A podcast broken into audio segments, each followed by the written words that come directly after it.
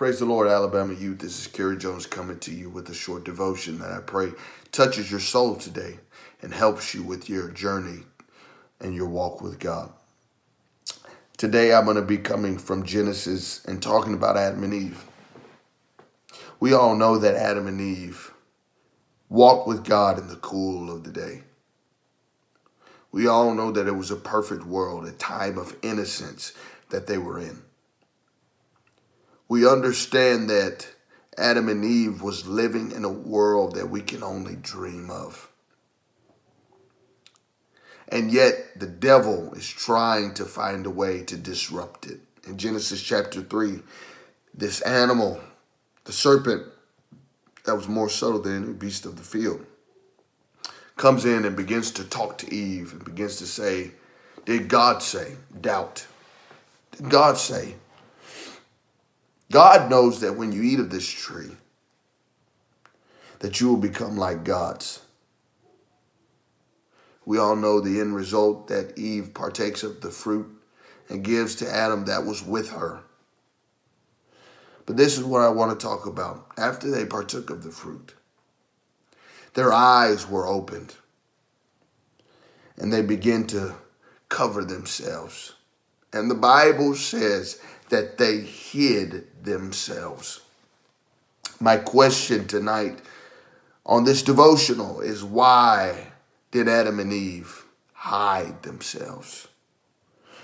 One moment you're walking with God, the next moment you're hiding yourself from Him. We know that the Bible says that God asked the question, Adam, where are you? Now we understand that God is omnipresent. God knows the end from the beginning. The Bible says that He's the author and the finisher of our faith. He already knew where Adam was. This is what I want to propose to you today. I believe God was asking the question for Adam to realize where sin took him. Sin took him in a place of hiding. Sin took him to a place of running. Sin took him into a place where it changed their perception of God. Sin will do that to you, young person. Sin will change the way you see things. The very God that you were once walking with, now you're hiding yourself from him. Let me warn you, young person, sin will do the very same thing to you and it will change your vision on how you see certain things. Sin will change the way you see your man of God that's trying to warn you. I feel the Holy Ghost right now that's trying to warn you not to hang out with this certain group of people.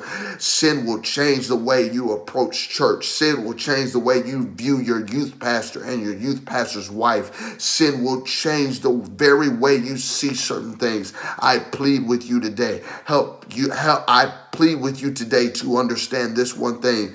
You need to focus on God and God alone. Don't let sin change the way you see and the way you view God. Let me tell you something. The devil's trying in this time, in this hour where there's a lot of confusion and a lot of fear. This is the greatest time of the church, but it's a dangerous time as well for young people because you've got a lot of time on your hands. And a lot of times we don't want to read our Bibles. We don't want to pray. We don't want to seek the face of God. We want to do carnal things. And that's when sin is able to come in. Sin lieth at the door. Young person, let me warn you today be careful. Be careful. Be careful. Watch yourself. Guard yourself. Guard your Holy Ghost because the devil's after it today. The devil's after it. He wants you. He wants to take that calling away. He wants to hook you up with somebody that is not right for you. Be careful.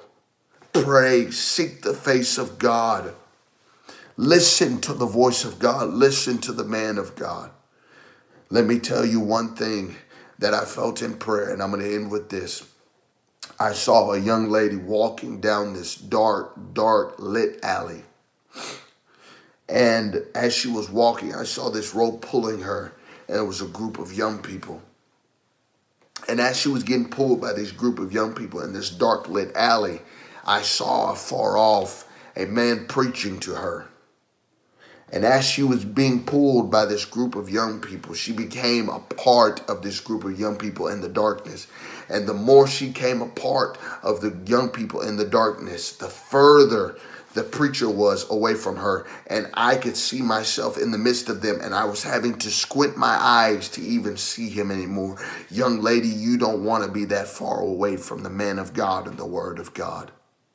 Sin wants to change the way you see things. And I pray today that God would reveal to you and make things clear to you again.